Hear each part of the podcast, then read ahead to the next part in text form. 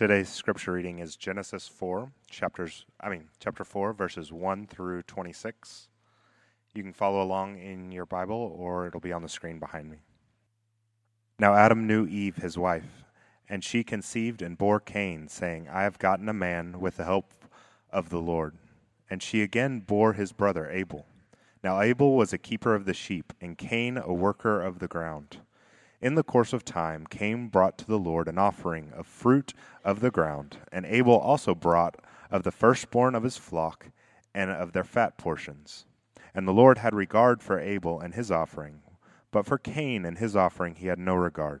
So Cain was very angry, and his face fell. The Lord said to Cain, Why are you angry? Why is your face fallen? If you do well, will you not be accepted?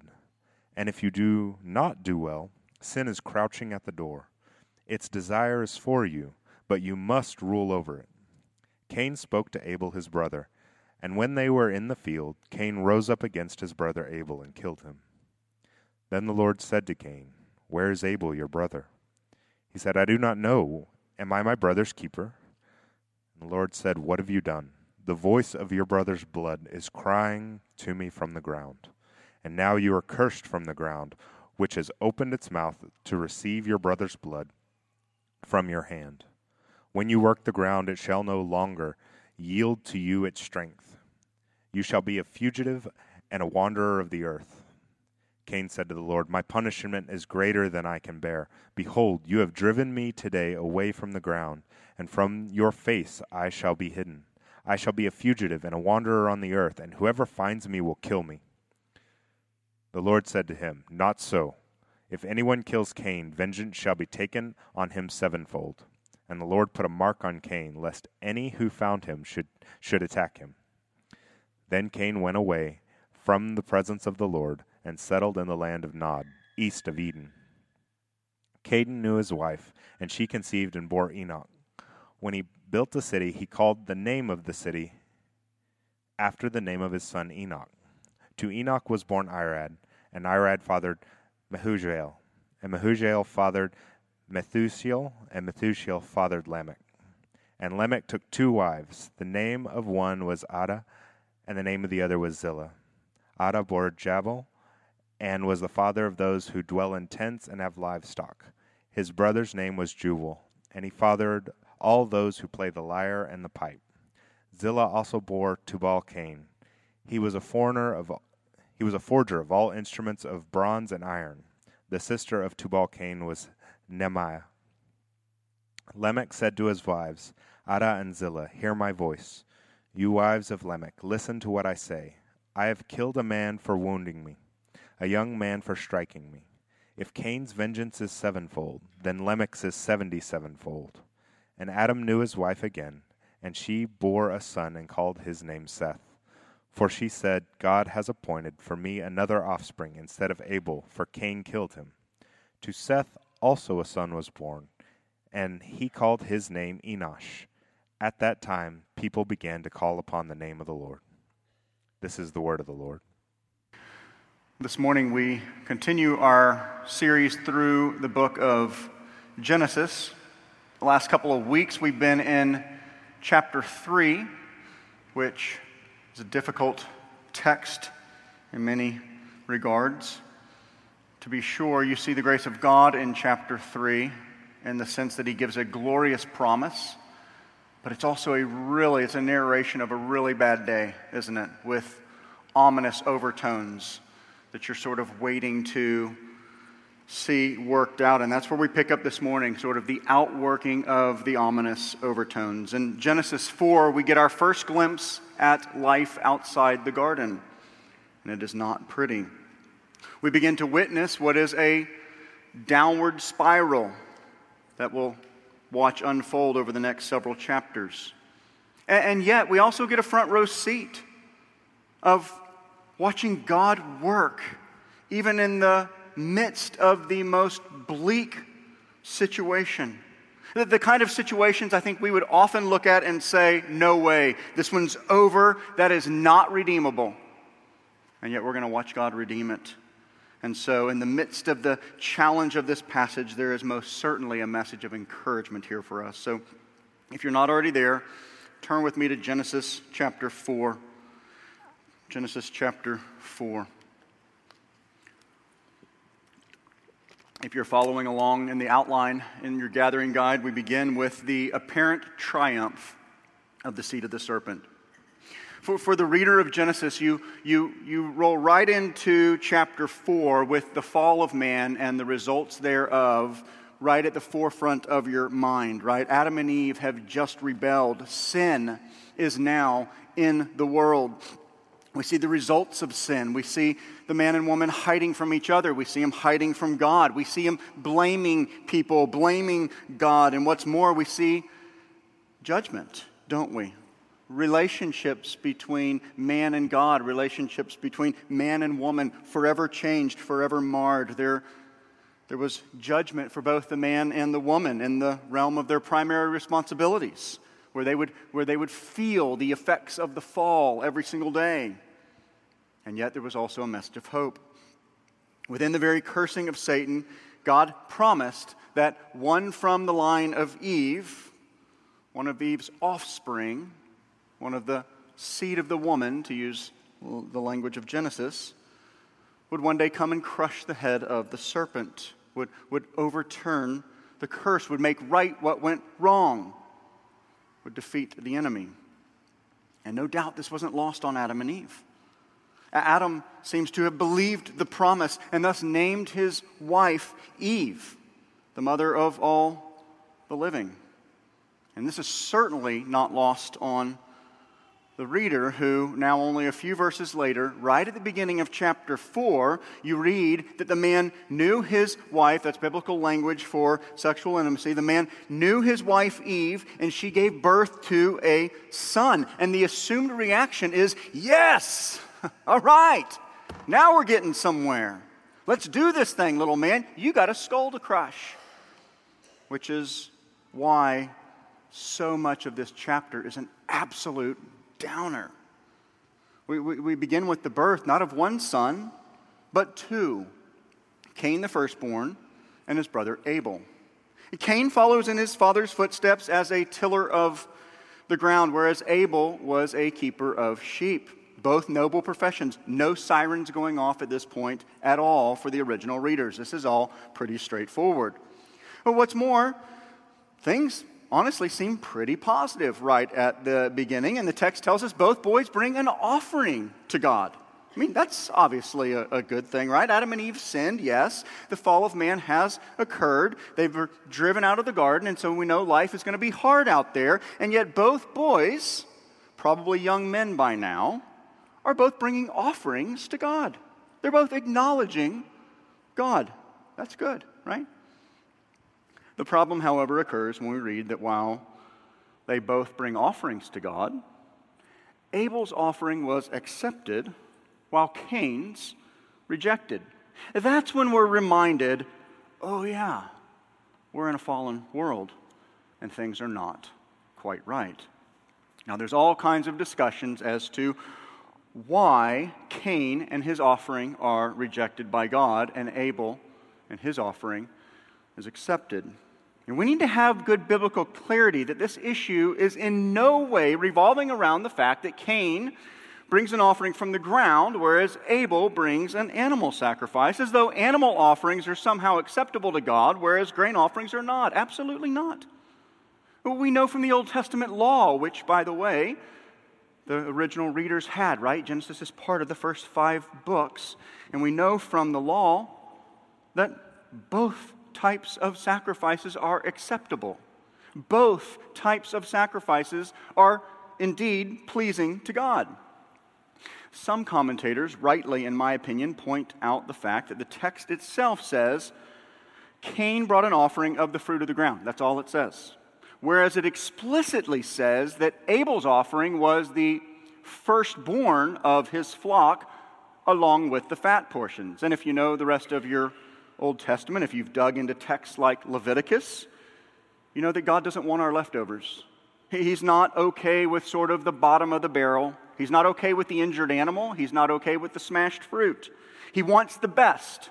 He calls us to bring him the first fruits, the, the, the firstborn And we know that the fat of the firstborn is a particularly pleasing offering because that was thought to be the best of the best.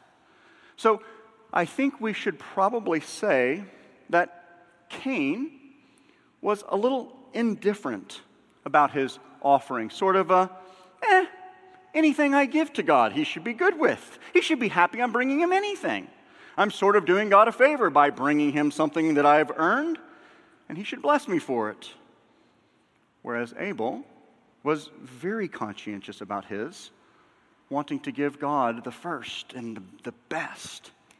What's more, it becomes patently obvious, especially as we let the rest of the Bible interpret this passage for us, that the issue we're dealing with is a, is a heart issue.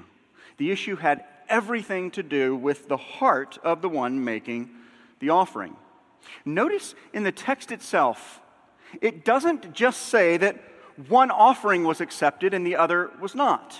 Right? Notice that it links the individual with the individual's offering. It says, And the Lord had regard for Abel and his offering, but for Cain and his offering he had no regard.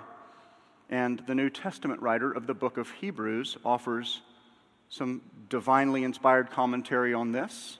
He tells us straight up that Abel's offering was offered by faith, but it says nothing of the faith of Cain's offering.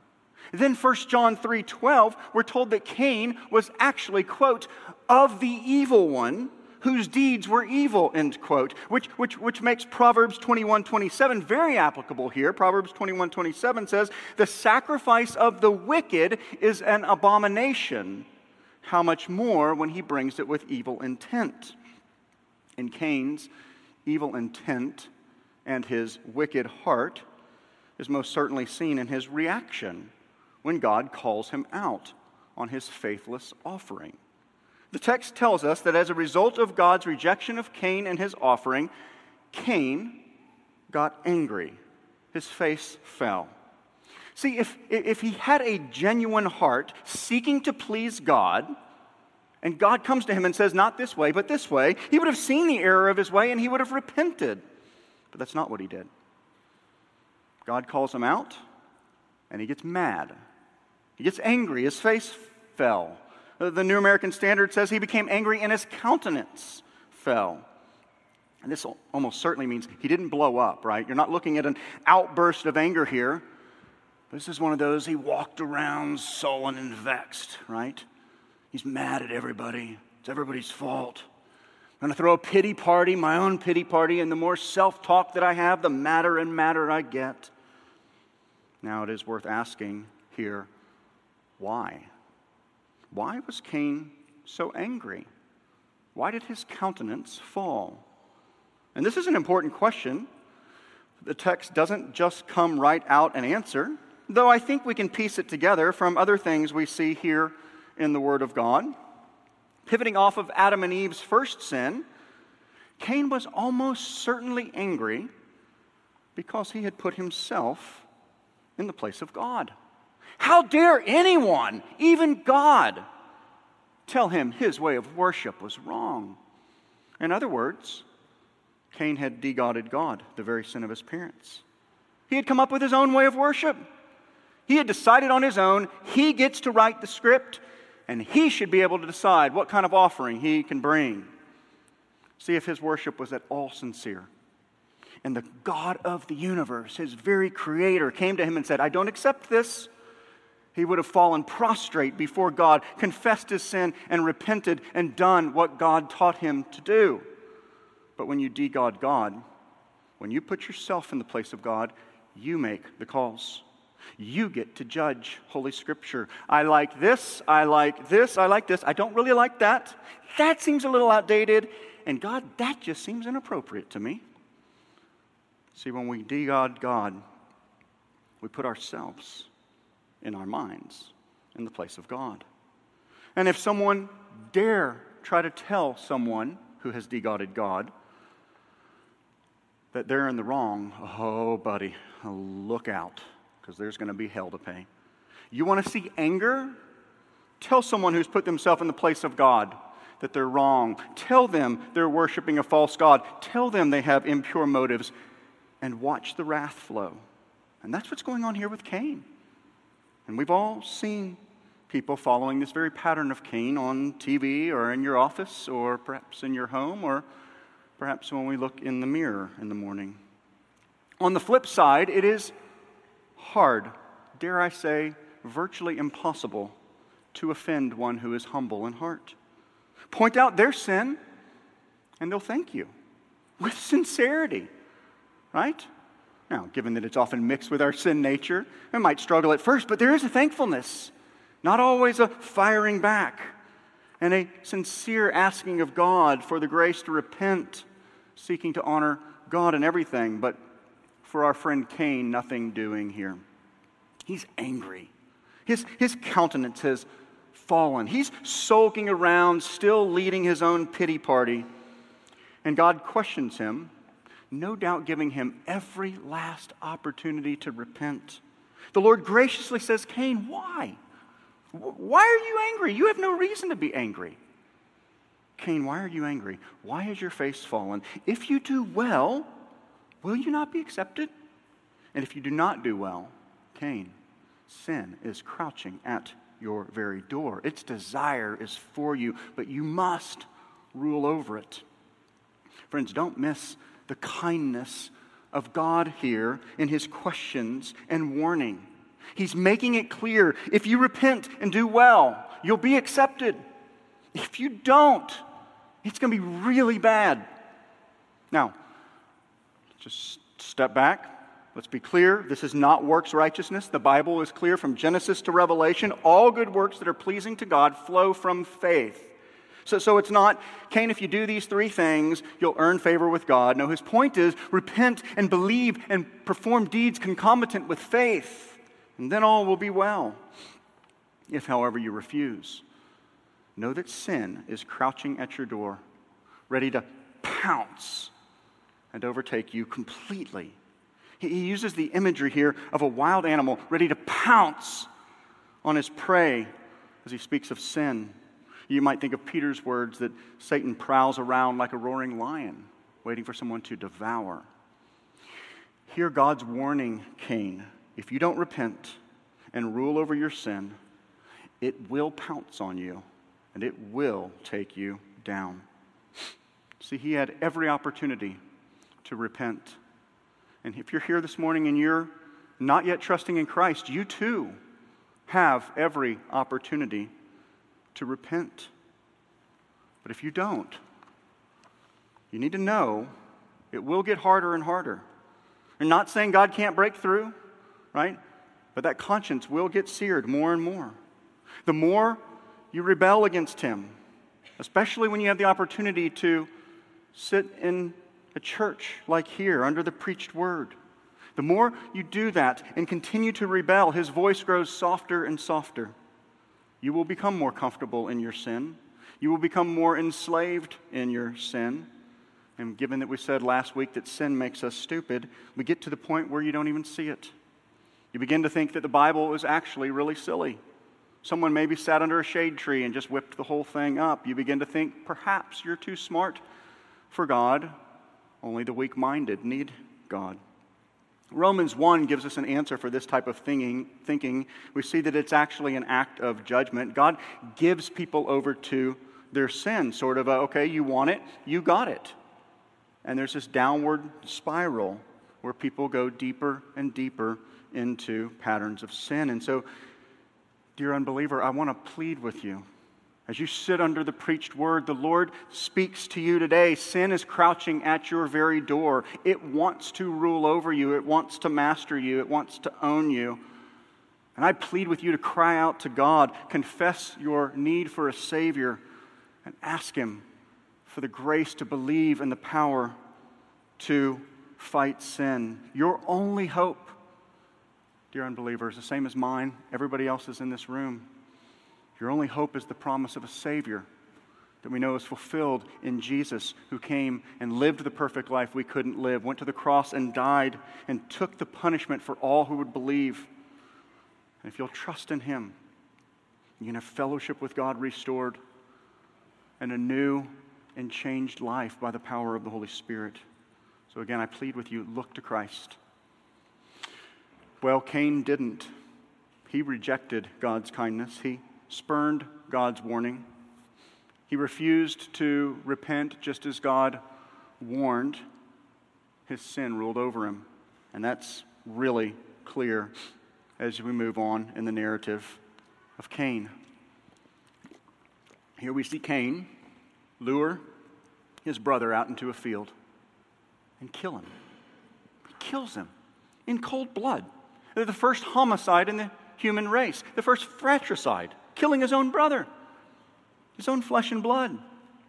And so, in effect, what we see here, pivoting off of 1 John 3, that tells us Cain was of the evil one, is we see the seed of the serpent kill the seed of the woman. And we'll talk about that more in a minute. For now, as we move on in the text, we continue to see the hardness of Cain's heart when God comes and questions him about his sin. Cain kills Abel, and God comes and questions him, just like we saw in the previous chapter when God questioned Adam, only the cycle of sin is worse already. Here, God says, Cain, where's your brother? And Cain's response, I don't know. What am I, my brother's keeper? I mean, you can hear the disdain in his voice. He just killed his brother, his brother, in cold blood. And sin makes you stupid, so perhaps he thinks he's hidden this from the all knowing God. God says, Where's your brother? And Cain says, in sort of modern vernacular, How am I supposed to know? What am I supposed to watch over him or something? And as shocking as that might be to us, all the more to the original readers who understood God's word teach that yes, he's his brother's keeper. And in fact, for the people of Israel, he's not only his brother's keeper, he's his neighbor's keeper. Right? This goes beyond family lines, but not Cain. Oh no. Cain cared only about himself. He smarts off to God as though he doesn't know what he's done, as though God doesn't know what he's done. And yet he quickly learns what every single sinner will be crystal clear on on Judgment Day that God knows and has seen every single thing. God speaks again, only this time the wooing is over. Here God says, What have you done? The voice of your brother's blood is crying to me from the ground. See, God knew exactly what Cain had done, which is why Cain is cursed in the next verse. And this is important to point out as we think about Cain's curse. Remember from last week, Adam and Eve were not cursed because of their sin back in Genesis 3. There in Genesis 3, only Satan and the ground are cursed. Here, Cain is cursed. See, giving and taking a life is the prerogative of God alone. This much becomes very, very clear as the narrative continues throughout the rest of the Bible. Man is created in the image of God. Cain rose up against the image of God, just like his father, the devil. And just like his father, the devil, Cain is cursed. Don't miss that the link between Cain and the serpent is strengthened here in the text. As Cain is cursed, just like the serpent, with the exact same wording being used Cursed are you. Cain, because you killed your brother, you are cursed. You read the text and it's clear. It would be a painful judgment. God tells Cain, No longer will you be a worker of the ground, because the ground now will give you nothing. You're going to be a wanderer, a vagabond. And Cain's response? What is it? Well, sadly, it's more self pity. Still, still, all about Cain. No hint of remorse for what he's done, no hint of confession to God. It is all about Cain, which, listen closely, this is a very important reminder to us that not all sorrow over sin is a godly sorrow that leads to repentance. Turn with me to uh, 2 Corinthians 7. 2 Corinthians 7. Flip over there. This is a very helpful text to help us understand what's going on. 2 Corinthians 7, verses 8 through 10.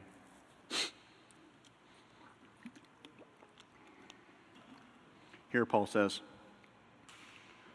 for even if I made you grieve with my letter, I don't regret it. Though I did regret it, for I see that the letter grieved you, though only for a while. As it is, I rejoice, not because you were grieved, but because you were grieved into repenting. For you felt a godly grief, so that you suffered no loss through us. For godly grief produces a repentance that leads to salvation without regret, whereas worldly grief produces death.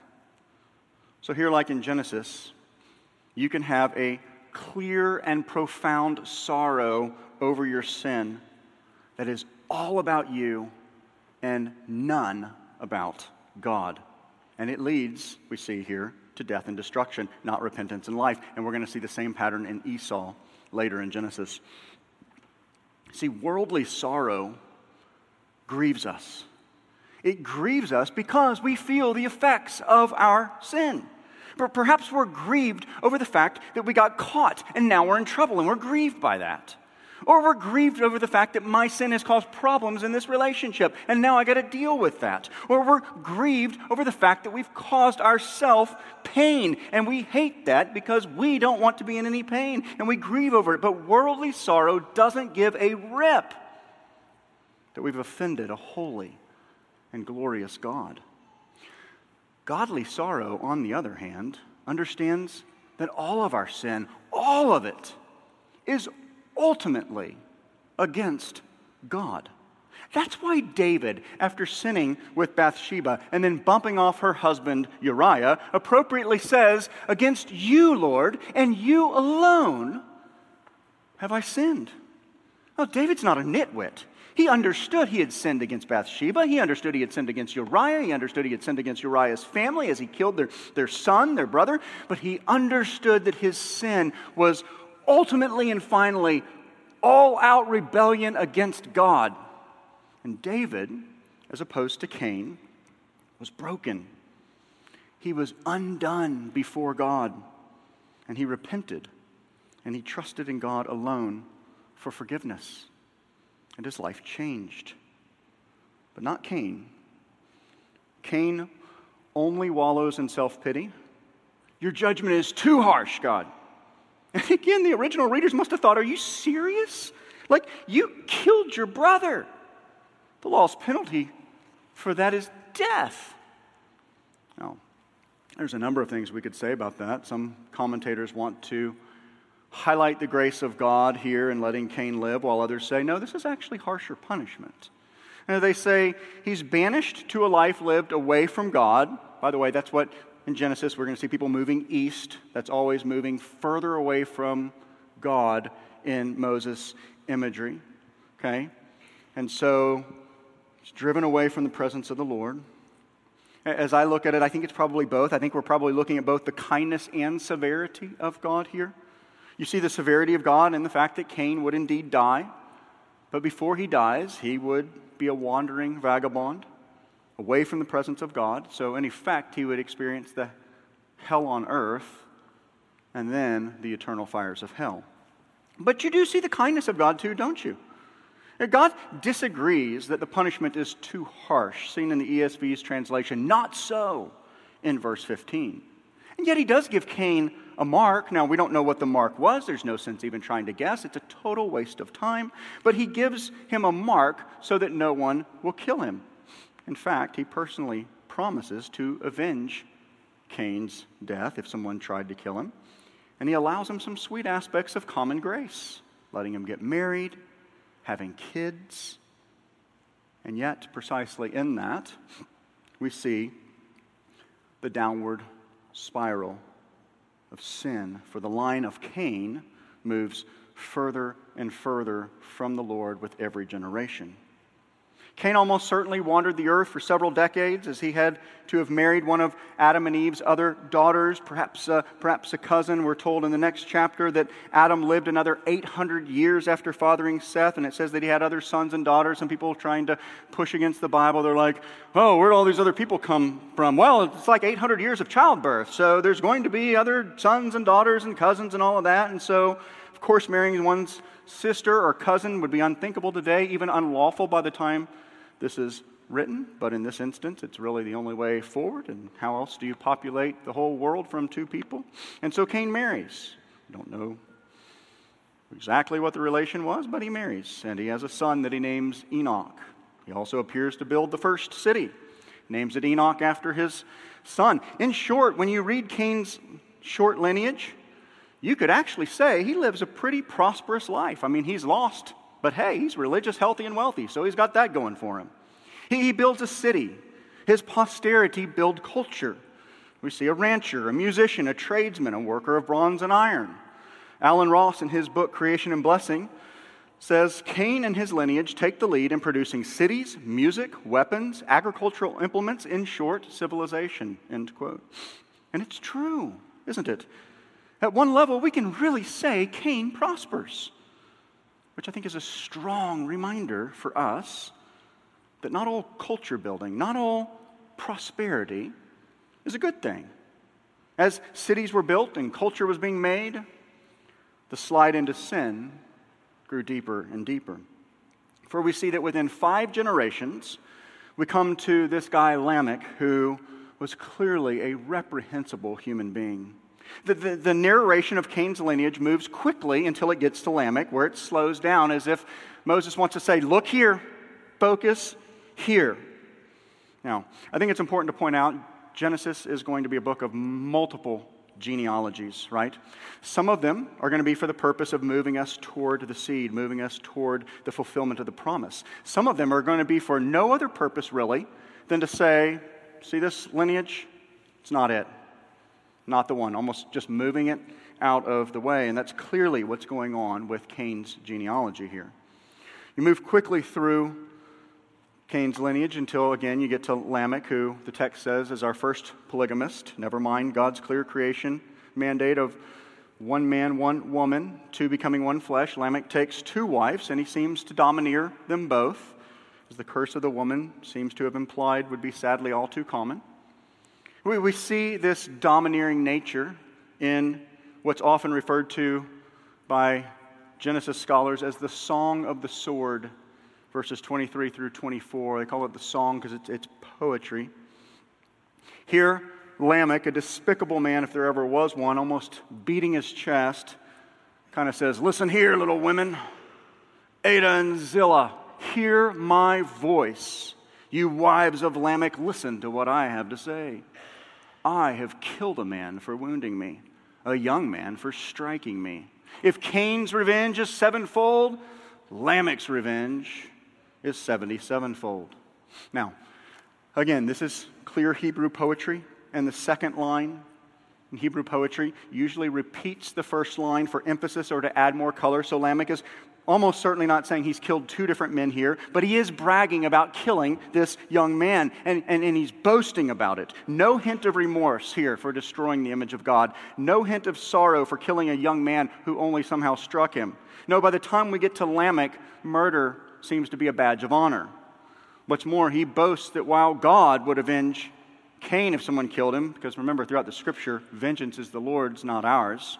While God would avenge Cain, he's saying, Anyone who messes with your man, I'll wipe them out 77 fold. And that's where Cain's lineage ends. A, lovely picture, really. Right? The hopes and dreams of every young set of parents starting out. Uh, it's not, it's terrible, it's sad. That is where Moses stops recording Cain's lineage, as if he wants to show the downward spiral of sin Right? We end with a sinful man ruling over his two wives in an ungodly, domineering manner, boasting of killing a man, boasting that if anyone messes with him, I'll kill them all. I mean, this, this line ends on a very dark note. Not so much as a ray of hope. Man is totally depraved, ever moving deeper and deeper into sin. And for the reader, gosh, if you just stop there, it's just discouraging, right? It would appear as though the seed of the woman's been defeated by the seed of the serpent. The godly line of the woman, the hope of one to come to crush the head of the serpent, appears to be dead, killed by Cain. And the seed of the serpent's flourishing in his evil. He's out creating cities, making culture, all the while spiraling deeper and deeper into sin with murder and murderous threats abounding. And yet, huh, this point we've all been waiting for, right? And yet, this particular narrative ends with a glorious ray of hope. We end on the note of another seed, a replacement seed, if you will, a resurrection of sorts, a resurrection of the line of the woman. And this is clear when you look at how our inspired writer describes the birth of Seth. He narrates this birth and recounts for us the words of Eve. And notice what she says the, the line seems dead. And yet he tells us that Adam once again knew his wife. She bore another son, and she called his name Seth, which seems to mean substitute. And notice what Eve says. She says, God has appointed for me another seed. God has appointed for me another seed. It's the exact same language from Genesis 3:15 when God says, "I'll put enmity between you and the woman and between your seed and her seed." Eve then seems to understand the connection. Moses, the inspired writer, certainly understands this connection. Abel was the seed of the woman, Cain, the seed of the serpent, killed him, bruising the heel of the line of the woman, but God was in control. His promises would not, and in fact cannot, be thwarted by man or the devil. God appointed another seed, says Eve, instead of Abel, or in the place of Abel, because Cain killed Abel. Cain, the seed of the serpent, seeks to destroy the seed of the woman, but God had other plans. What appeared to be the death blow to the promise is used for good by God as he resurrects the line. And again, it's clear this is the godly line. The writer wants to make that evident, and he's going to do this kind of thing throughout Genesis. Again, showing us not this line, but this line. Here, sirens should be going off for the reader, sort of a ding, ding, ding, pay attention. This is the line. God's promises are moving forward. God's promises will not be stopped. God gave another seed to Adam and Eve, and through this line, Moses says that men and women began to call on the name of the Lord. Now, that is a huge distinction, isn't it? Think of the backdrop. We just went through Cain's lineage. Not one mention of God in the whole thing. Nothing but ongoing wickedness. And here in just, juxtaposition, we see the seed of the woman. And through this line, men and women begin to call on the name of the Lord. And, brothers and sisters, don't miss how this is pointing us forward. When we think redemptive historically, this is a, this is a common thread in the Bible. The seed of the woman will appear time and again in great trouble. Dare we even say dead? And yet God's plan will not be stopped. We're coming soon to Noah. The wickedness will be so bad that God's going to wipe out the entire earth, and yet He's miraculously going to rescue the seed of the woman, saving just a few. Abraham's going to receive God's promise. He and his wife Sarah are old, as good as dead with regards to having children, and yet God is going to work a miracle. The line will be in grave danger again by the time we get to the end of this book with a famine. Looks like the line could be wiped out, but God's going to send Joseph ahead to preserve the line. The nation of Israel, much later in the narrative, will get kicked out of God's place, and the temple, the unique place where God dwells with his people, will be destroyed. But God will resurrect the temple in the days of Ezra. And Ezra tells us it's resurrected on the third day, no less. And of course, all of this is pointing to the Lord Jesus, where it will absolutely appear that the seed of the serpent has triumphed. The seed of the woman, the Son of God, hangs naked on a Roman cross and dies. I mean, put yourself in the shoes of the disciples. We thought he was the one. What in the world's going on? He's in the tomb. And yet on the third day, he comes bursting forth from the grave, crushing the head of the serpent. And like I said last week, that's Paul's point in Colossians 2 when he tells us that Jesus triumphed over the rulers and authorities. He triumphed over Satan and his minions, putting them to open shame through the cross. The seed of the woman looked defeated, his heel bruised, and yet through his death, burial, and resurrection, he was actually crushing the head of the seed of the serpent. Now, when we think about why this matters, when we think about how a text like Genesis 4 applies to our lives from a redemptive historical standpoint, I want you to consider two things. First, our hope in the resurrection, pivoting off of our confidence in how God has worked in the past, gives us great confidence in God's eternal plan, even when things look bleak. In Genesis 4, the seed was murdered. Adam and Eve could have said, It's over, it's done. God's not going to do what he promised. But he worked in the midst of the mess. And this should help us hang on when things look dark. We can still trust God, knowing He's done it before, He'll do it again, He's going to win, His plans will not be thwarted.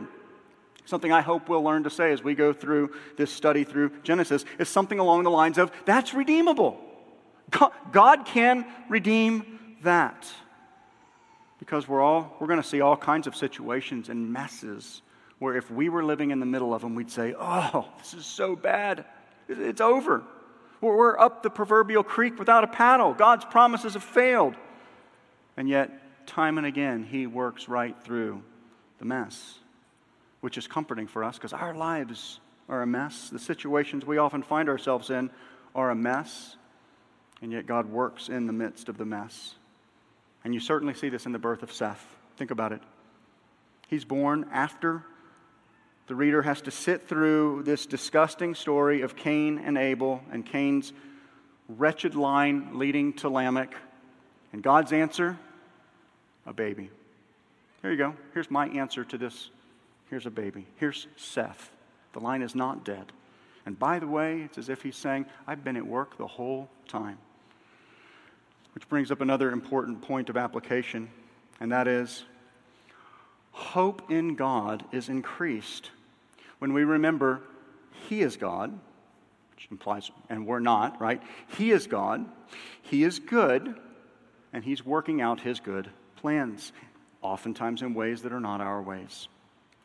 If you were expecting God to work in a particular way in your life and He didn't, how would you respond? Lord, I thought you were going to give me a spouse, and I thought it was going to come about this way at this time. Lord, I thought you were going to give us a child.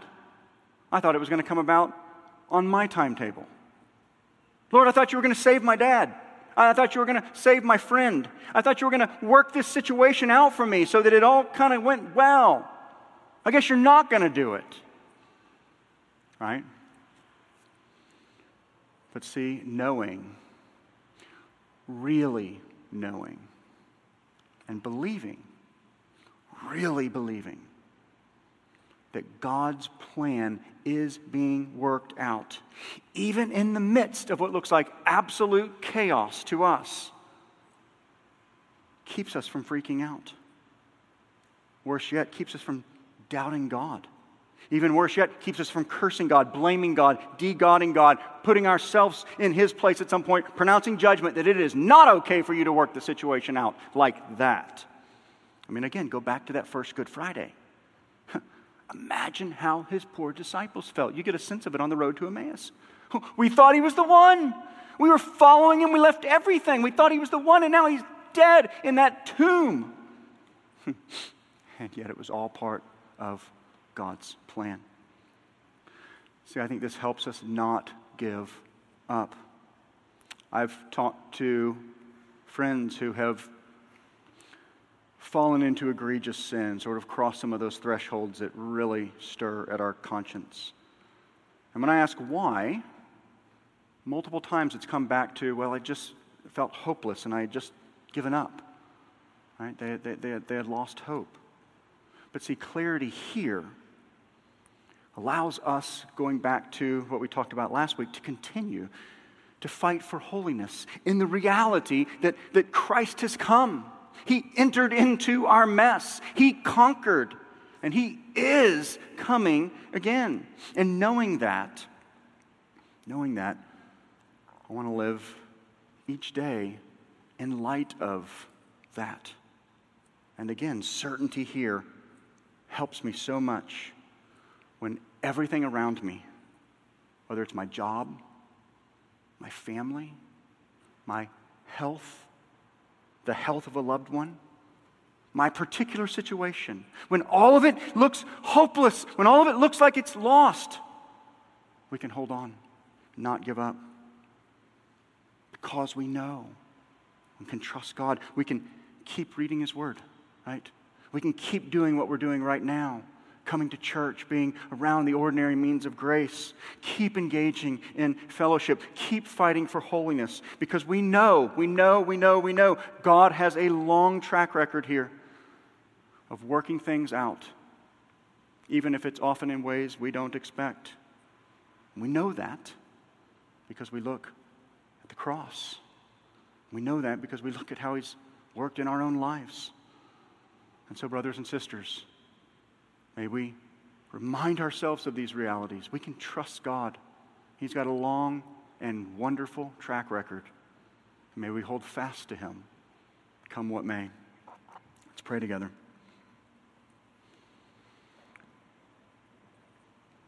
Father, we do thank you that we can indeed trust you. We thank you that you are good, that you are sovereign, that you are working out your good plans. And Lord, as we turn our attention now to celebrating what Christ has done through communion, Lord, I pray that you would give us a visual reminder of what Jesus has done, that you would affect us deeply even as we partake of this holy moment. So we thank you and we pray this in Christ's name. Amen.